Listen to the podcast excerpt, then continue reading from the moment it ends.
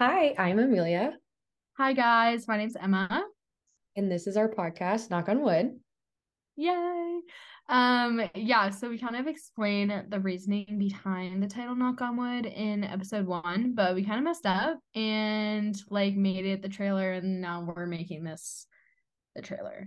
I or like think- episode 1. I don't I don't really know. I think we just messed up somehow, so I think that this is good though, because it'll give us uh, a background of because we've already recorded episodes, so we kind of already know what the podcast is about, and we're not just like projecting it. We talk about our lives, our misfortunes, basically everything, embarrassment moments, unsolicited advice, commentary, uh, most of the time, yet again, unsolicited.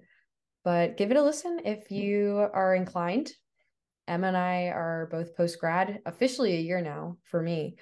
Oh my Thank- god, that did the memory from like a year Yeah, just yeah. popped up and everyone has been posting it. I was like, that's literally So a dream. And Isn't that disgusting. it's, it's so strange. It's literally so strange.